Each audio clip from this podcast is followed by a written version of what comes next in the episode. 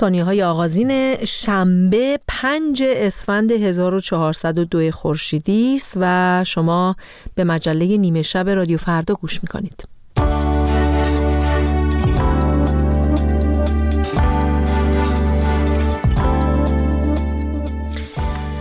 میگم به شما از هر کجای دنیا که صدای من رو میشنوید در رادیو فردا سپیده بهکام هستم. میزبان شما خواهم بود در این مجله نیمه شب رادیو فردا.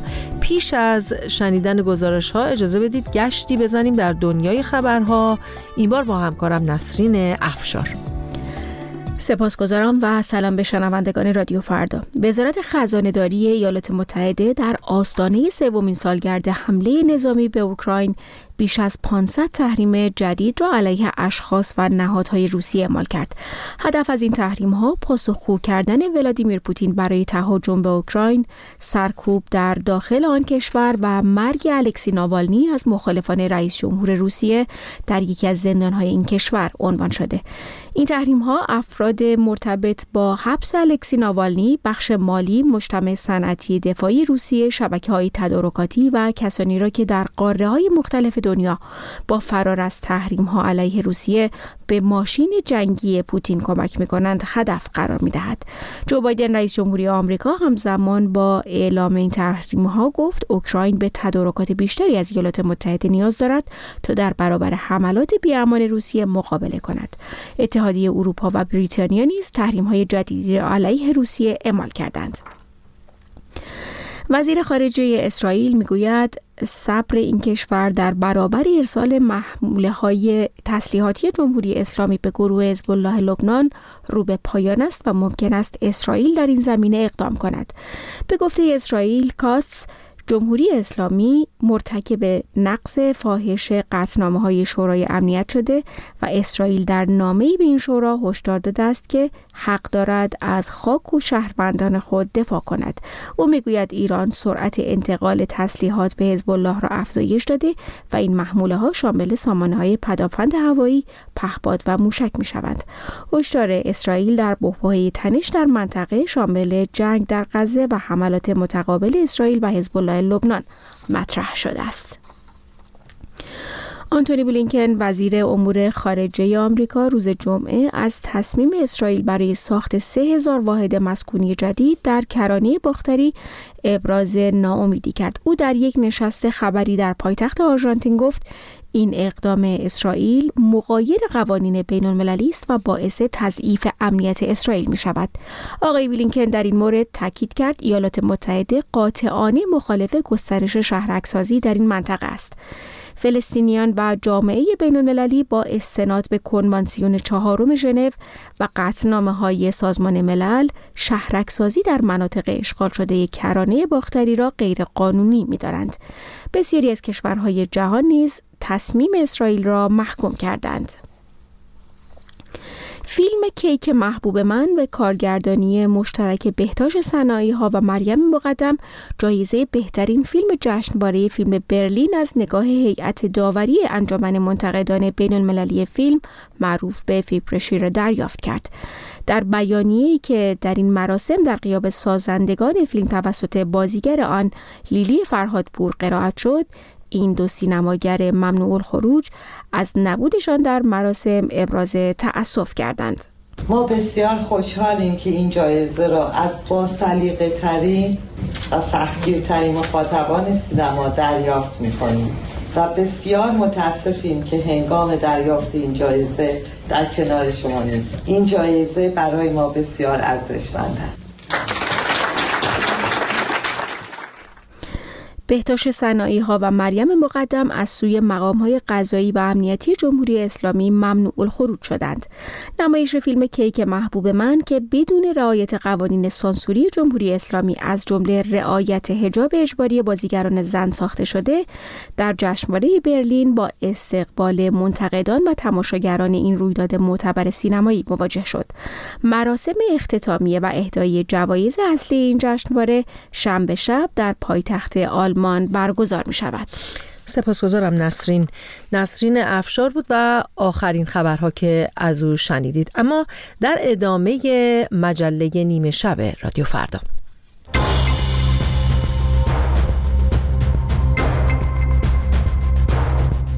ایالات متحده بیش از 500 شخص و نهاد روسی را تحریم می کند. همزمان بریتانیا از تحریم 50 فرد حقیقی و حقوقی با هدف ضربه زدن به توان تسلیحاتی کرملین خبر داد. هشدار اسرائیل به جمهوری اسلامی در رابطه با ارسال محموله های تسلیحاتی به حزب الله لبنان وزیر خارجه اسرائیل گفته تهران ادامه دهد اسرائیل اقدام می کند. و کیک محبوب من جایزه بهترین فیلم منتقدان بین المللی را در جشنواره برلین برد. همچنان با ما همراه باشید.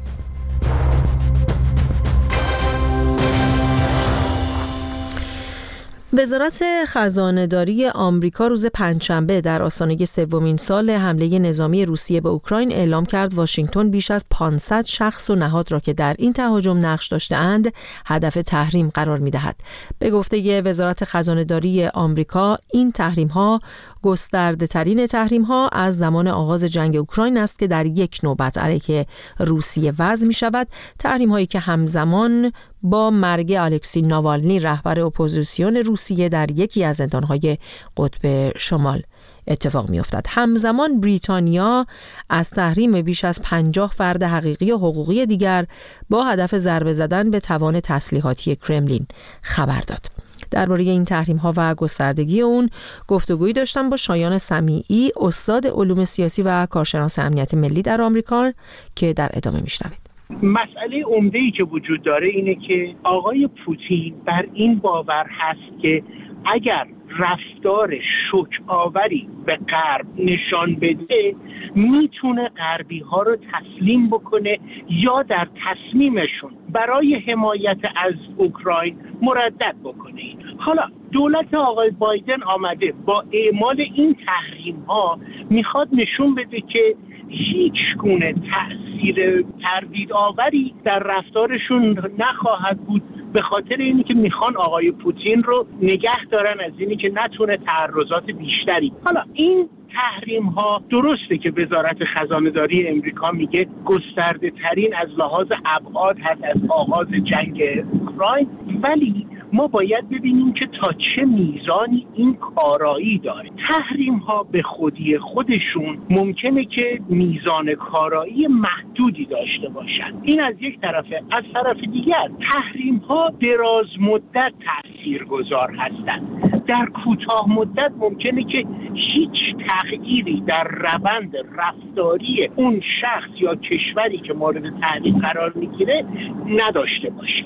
یعنی شما معتقد هستید که چنین اقدام هایی نمی‌تونه پوتین رو متوقف بکنه برخلاف چیزی که آمریکا ادعا می‌کنه.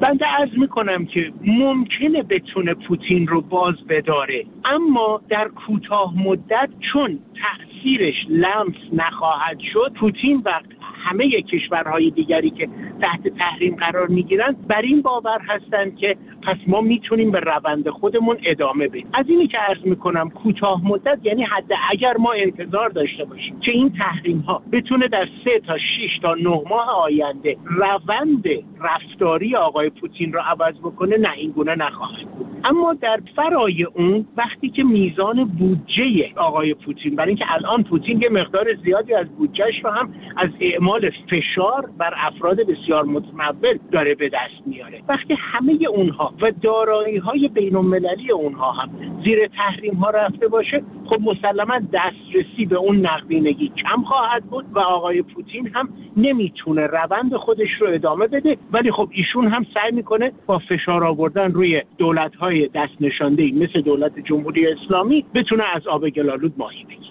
آقای سمی به نظر می‌رسه نوک پیکان این تحریم ها حالا هم وزارت خزانه داری و وزارت خارجه آمریکا هم تحریم های همزمان بریتانیا به سمت توان تسلیحاتی حکومت کرملین هست. چرا فقط توان تسلیحاتی حکومت نشانه رفته؟ ببینید اینا به این دلیل هست که میگن اگر توان تسلیحاتی رو ما از پوتین بگیریم الان در میان مردم خود روسیه این جنگ برای پوتین هیچ جایگاهی نداره علاوه بر اینکه پوتین تا الان یک میلیون و سیصد هزار نفر سرباز رو وارد این تخاصم کرده و عده بسیار زیادی کشته داده اینها می‌دونن که اگر روی قدرت تسلیحاتی و توانمندی نظامی پوتین فشار بذارن و اونجا رو فشار اعمال بکنن پوتین دیگه راه فرار دیگری براش نمیمونه. البته پوتین هم نشون داده که از طریق اعمال نفوذ به کشورهای دیگر و به دولتهایی که به نوعی نیازمندش هستند و دست نشاندش هستند مثل جمهوری اسلامی می‌تونه امورات کوتاه مدت خودش رو بگذرونه. ولی این تحریمای تسلیحاتی برای این هست که بتونن قدرت زورآزمایی دراز مدت پوتین رو ازش بگیرن. وزیر خارجه اسرائیل اعلام کرد صبر کشورش در برابر تداوم ارسال محموله های تسلیحاتی ایران به گروه حزب الله لبنان رو به پایان است و ممکن است اسرائیل در این زمینه اقدام کند. اسرائیل کاتس در نامه به شورای امنیت سازمان ملل گفته که جمهوری اسلامی ایران مرتکب نقض فاحش قطنامه های 1701 2231 و 1540 شورای امنیت شده. از حبیب حسینی فرد تحلیلگر مسائل بین الملل ساکن آلمان پرسیدم که منظور وزیر خارجه اسرائیل از اقدام در برابر ارسال محموله های تسلیحاتی جمهوری اسلامی به حزب الله چیست؟ به نظر میاد که ماجرا ماجرای شمال اسرائیل داره صحبت می‌کنه یعنی اینکه همچنان در همون حوزه شمال اسرائیل و جنوب لبنان فعالتر میشن. در نظرم بگیریم که خب اقداماتی داره انجام میشه ظرف سالهای گذشته و بعد از شروع جنگ غزه عملیات اسرائیل در درون خاک سوریه هم بیش از پیش تشدید شده.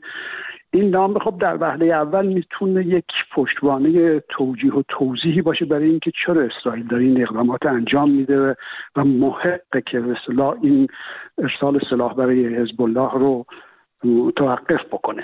و خب از اون بر اینکه اگر یه موقع مسئله گسترش پیدا بکنه یا بخواد وارد جنگم باشه اسرائیل علیه حزب الله جنگ گسترده تر باز هم این نامه به عنوان اینکه اسرائیل در سطح بین المللی از کانال های دیپلماتیک اقدام کرده و به نتیجه نرسیده و الان حق خود می‌دونه که در دفاع از خود وارد این عملیات بشه عملیات گسترش بده. این هم به اصطلاح یک پشتوانه سازی برای این منظوره. ضمن که احتمالا در درون اسرائیل بخشی از افکار عمومی حتی بخشی از کابینه اسرائیل شاید با گسترش جنگ در جنوب لبنان و علیه حزب الله موافق نباشه.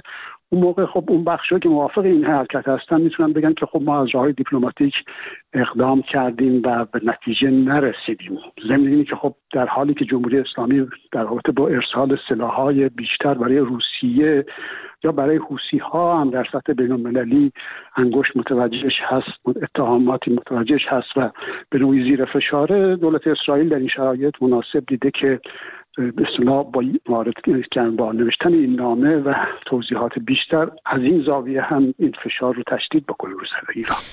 در واقع موضوع ارسال اسلحه توسط جمهوری اسلامی به حزب الله لبنان موضوع روز نیست. ده هاست این اتفاق میفته. خود اسرائیل هم در جریان بوده. اما الان داره اشاره می‌کنه. اسرائیل و نامه می‌نویسه به شورای امنیت سازمان ملل و میگه که جمهوری اسلامی ایران مرتکب نقض فاحش قطعنامه های حالا 17 01 22 31 و 15 40 شورای امنیت شده.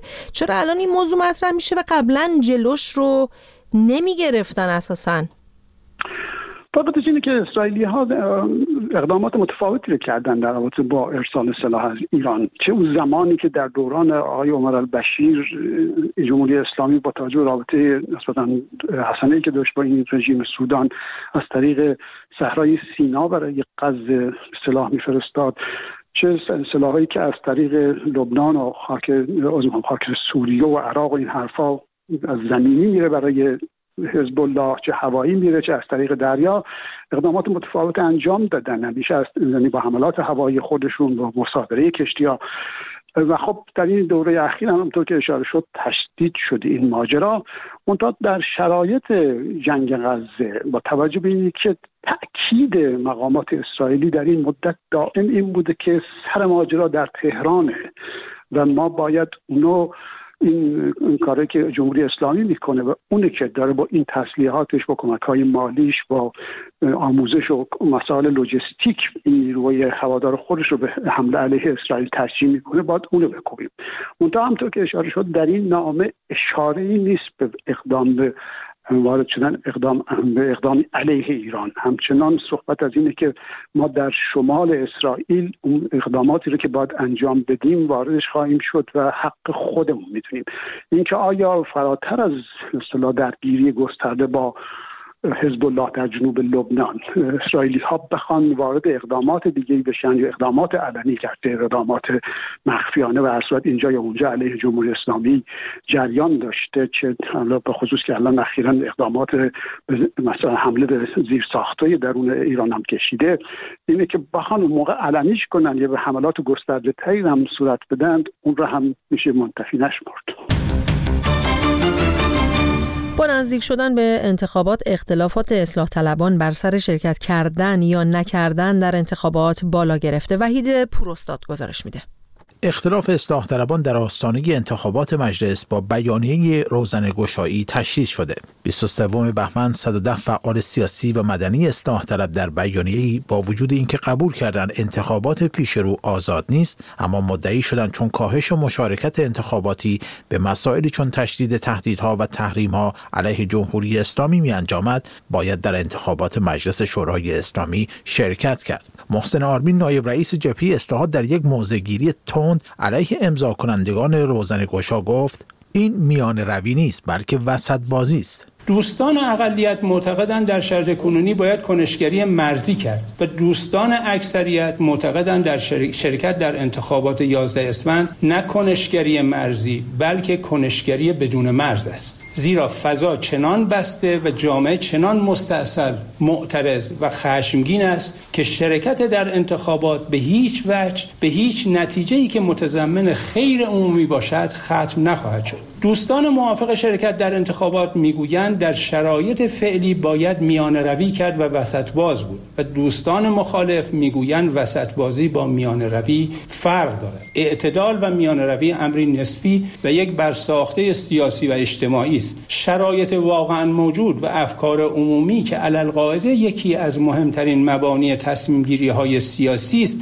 تعیین می کند چه حرکتی میان روی است و چه حرکتی وسط بازی است. حمیدرضا جلایی پور جامعه شناس و از امضا کنندگان بیانیه روزن گشا در یک فایل صوتی که در کانال تلگرامش منتشر شده می‌گوید امضا کنندگان نامه معترفند که توان و زمان و وسایل آب کردن یخها را ندارند. اساسا موضوع بیانیه هم درباره آب کردن یخها نیست بلکه خطاب بیانیه به اهالی تحلیل است. یعنی این متن اصلا دنبال آب کردن یخ موجود در شهرهای بزرگ ایران نیست. الان نظرسنجی ها نشون میده در شهری مثل تهران یا شهرهای بزرگ مشارکت زیر 20 درصده حالا یه در بالا یه در پایین. مثلا این نویسندگان این بیانیه اینقدر سادن که فکر کنن یه ده نفر یه بیانیه امضا کرده این میاد و نفوذ می‌کنه در میان توده ها و نارضایتی در اخشار متفاوت طبقه متوسط تو رو تغییر میده و, و اینا رو انتخاباتی می‌کنه. بابا اصلا دنبال این چیزا نبودن. عباس عبدی فعال سیاسی اصلاح طلب در نقد روزن گشایان در روزنامه اعتماد نوشته پیشتر اگر نه دروازه حداقل پنجره باز بود و این را بارها طی و به نتیجه نرسیده و بسته شده بود. حالا چگونه می‌توان از همان مسیر روزنه گشود؟ به گفتی عباس عبدی این فقط یک شعبده بازی تحلیلی است. صدای محسن آرمین از مخالفان بیانیه روزن گشا. شرکت بینتیجه یا به شدت کم اثر ما در این انتخابات در شرایطی که جامعه با انتخابات قهر است بیاعتمادی جامعه به اصلاح طلبان را تشدید می کند و در جامعه مستاصل معترض و عصبانی ایجاد نوعی احساس بیپناهی می کند و به یأس و سرخوردگی یا رشد گرایش های رادیکال دامن می‌زند و در نتیجه شانس حضور موثر در انتخابات 404 را از ما خواهد گرفت. دستیابی به نتایجی بسیار خرد و ناچیز در ازای چنین هزینه سنگینی عاقلانه نیست. لذا ضمن اینکه حاکمیت یک واقعیت است و باید با آن تعامل کرد و نه تقابل اما نگاه اصلی ما باید به جامعه باشد. علیرضا کفایی عضو انجمن اسلامی معلمان در مطلبی با اشاره به بیانیه 110 نفر می نویسد دوستان روزن گشا به رنج های مردم و حاکمیتی که به هیچ روی حاضر نیست حتی شماها را بپذیرد فکر کنید. در تحکیم حکام ظالم که حرمتی برای اسلام و اخلاق قائل نیست و کمترین اعتباری برای جمهوریت باقی نگذاشته نکوشید. این فعال سیاسی در ادامه نوشته به مردم بازگردید و از حرکت جمعی و حس عمومی جامعه حمایت کنید که خیر همگانی همین است و حتما اثرگذار است. صدای حمید رضا جلایی پور از امضا کنندگان بیانیه روزن گشا لذا خیلی روشنه. من کسایی که این نامه رو امضا کردن اینا یه حرکت جمعی گفتمانی روشنگرانه علاقه داشتن انجام بدن. آقا یه نیروی سیاسی نیستن که بخواد در برابر جبهه اصلاحات ایستن یا انشعاب کنن. آقا اصلا گفتن جبهه اصلاحات تصمیمشو گرفته. خب جمعی هم گرفته. خب گرفته. لذا اگه شما دقت کنید توی این مد اصلا اسم اصلاحات رو نیوردن. اسم جبهه اصلاحات. رو نیوردن. اصلا نخواستن سوار عناوین این نام بشن. اومدن دقدقه های خودشون رو با جامعه مطرح کردن. خودشون هم میگن چی؟ میگن آقا ما انشاب نکردیم. آقا مگه یه جریان سیاسی هن که بخوان انشاب کنن؟ جواد امام سخنگوی جبهه اصلاحات ایران با اشاره به اینکه این جبهه در انتخابات 11 اسفند در تهران لیست ندارد در توییتی نوشت احزاب و اشخاص حقیقی عضو جبهه نیز مجاز به حمایت از کاندیداهای نیابتی و غیر اصلاح طلب نبوده و طبعا لیست تحمیلی هم نمیپذیرند. فیلم کیک محبوب من ساخته مریم مقدم و بهداشت سنایی ها جایزه بهترین فیلم انجمن منتقدان بین المللی فیلم رو در جشنواره برلیناله دریافت کرد در حالی که هر دو کارگردان این فیلم ممنول خروج شدند. در قیاب این دو کارگردان لیلیه فرهادپور بازیگر این فیلم جایزه رو به نیابت از کارگردانان دریافت کرد. همکارم بابک غفوری آذر که برای پوشش خبری در جشنواره برلین حضور داشته اینجا در استودیو با ماست. بابک از اهمیت این جایزه بگو و اینکه چقدر احتمال این وجود داره که در مراسم فردا هم این فیلم برنده اعلام بشه. خب این جایزه که فیلم کیک محبوب من گرفته جایزه است که منتقدان در این جشنواره میدن. در سالهای اخیر در جشنواره معتبر سینمایی فدراسیون بین‌المللی منتقدان معروف به فیپرشی. هیئت داورهایی و قبل از برگزاری جشنواره تعیین می‌کنه از کشورهای مختلف که در طول جشنواره فیلم ها رو می‌بینن و داوری می‌کنن. دو سال پیش در جشنواره فیلم کن فیلم برادران لیلای سعید روستایی همین جایزه که امشب فیلم کیک محبوب من گرفته و دریافت کرده بود. از همین هیئت داوری که هر ساله در هر جشنواره هم اعضاش متفاوت هستش.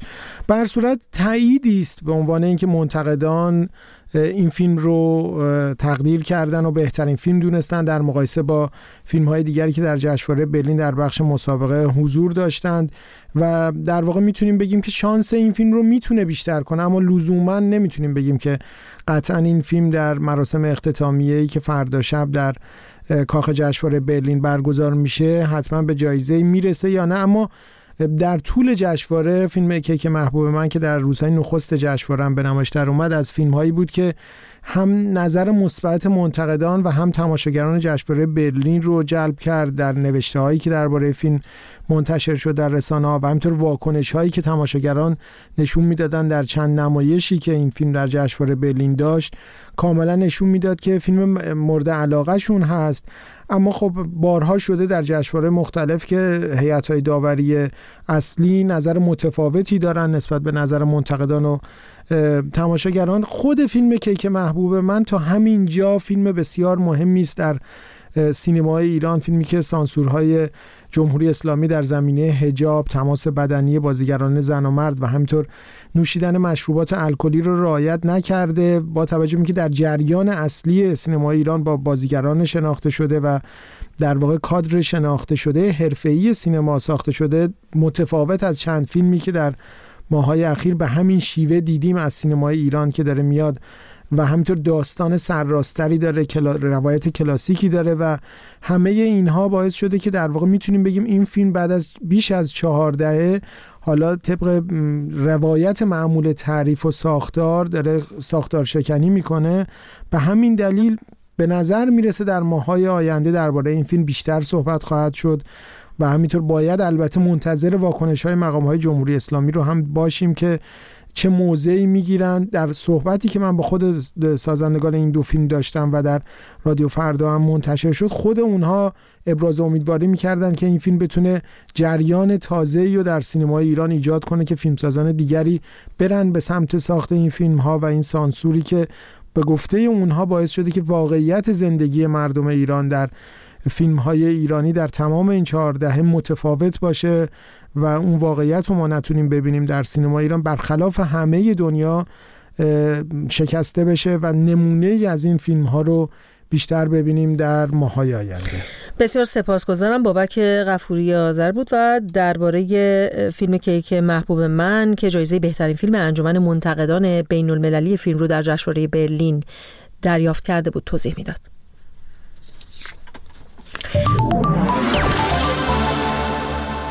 ماهنشین روباتیک روباتیک اودیسیوس ساخته یک شرکت خصوصی آمریکایی روز پنجشنبه تونست با موفقیت بر روی کره ماه فرود بیاد. مأموریت این ماهنشین بخشی از پروژه ناسا به نام برنامه خدمات باربری قمری تجاری است که راه رو برای ارسال محموله به ماه هموار می‌کنه. کیان معنوی گزارش میده. ماهنشین رباتیک نوواسی ساخت شرکت خصوصی Intuitive Machines با نام اودیسیوس روز پنجشنبه با موفقیت بر روی سطح ماه نشست. این ماهنشین که با موشکی از شرکت اسپیس ایکس به خارج از جو زمین پرتاب شد از مأموریت آپولو 17 در سال 1972 که در جریان آن فضانوردان آمریکایی در سطح این قمر فرود آمدند تا کنون به مدت حدود 50 سال بی سابقه بوده است. بعد نیست یادآور شویم که یکی از بنیانگذاران شرکت اینتیوتیو ماشینز نیز کمال غفوریان یا کم غفوریان یک کارآفرین میلیاردر ایرانی آمریکایی است. اودیسیوس پنجشنبه به وقت آمریکا و جمعه به وقت ایران پس از زمان کوتاهی قطع ارتباط سرانجام در نقطه نزدیک به قطب جنوب ماه فرود آمد. این در حالی است که سیگنال این ماهنشین در این هنگام تقریبا ضعیف بود و با تأخیری دو ساعته انجام گرفت. آنطور که در شبکه اجتماعی X انتشار یافت ستیون آلتموس مدیر اجرایی این شرکت در پیامی حضور دوباره در ماه را هرچند با چالش هایی تایید کرد ولی گفت ما بر روی ماه هستیم و عملیات در جریان است. ماهنشین اودیسیوس حامل محموله ای از تجهیزات از جمله سه دوربین کوچک است که از فناوری هایی است که می‌تواند برای بهبود سامانه ناوبری در فرودهای آتی روی ماه مورد استفاده قرار گیرد. دکتر شروین تقوی لاریجانی مخترع یک نوع ساعت اتمی در امور هوا و فضا در ناسا در مورد اهمیت این ماه نشین برای سفرهای پیش رو به ماه می‌گوید. این مأموریت چندین اهمیت داره. این اولین باره که ایالات متحده پس از 50 سال یک فضاپیما رو بر روی ماه فرود آورده و اولین باره که یک شرکت تجاری موفق به فرود آوردن یک فضاپیما بر روی ماه شده. ولی یک جنبه حیاتی مکان فروده. تا اکنون همه فضاپیما در منطقه های اطراف استوای ماه فرود آمدن اما به عکس این یکی در نزدیکی قطب جنوبی ماه فرود آمد. منطقه که بسیاری از گدالهای وجود دارند که باور میشه داخل اونها آب منجمد وجود داره. اگر آب در اون منطقه وجود داشته باشه می‌تونه هزینه ارسال انسان به فضا رو به طریق قابل توجهی کاهش بده به دلیل کاهش وزن با استفاده از آب ماه به جای حمل اون از زمین. از این نوع آب یخزده میشه هیدروژن برای سوخت و اکسیژن برای تنفس استخراج کرد و همچنین برای استفاده و نوشیدن مورد نیاز خدمه ها در فضا. فرود ماهنشین اودیسیوس از مداری با فاصله 92 کیلومتری از سطح ماه آغاز شد و کارشناسان اکنون تایید کردند که اودیسیوس به کمک دوربین های خود در محلی مناسب مستقر شده است مأموریت این ماهنشین بخشی از پروژه ناسا به نام CLPS یا برنامه خدمات باربری قمری تجاری است که راه را برای ارسال محموله به سطح ماه در آینده هموار می کند. گزارش کیان معنوی رو میشنیدید که با همین گزارش هم به پایان مجله نیمه شب نزدیک میشیم. سپاسگزارم از اینکه ما رو همراهی می‌کنین در برنامه های مختلف رادیو فردا. من سپیده بهکام هستم و برای شما در هر کجای دنیا که هستید شب و روز آرامی رو آرزو می‌کنم.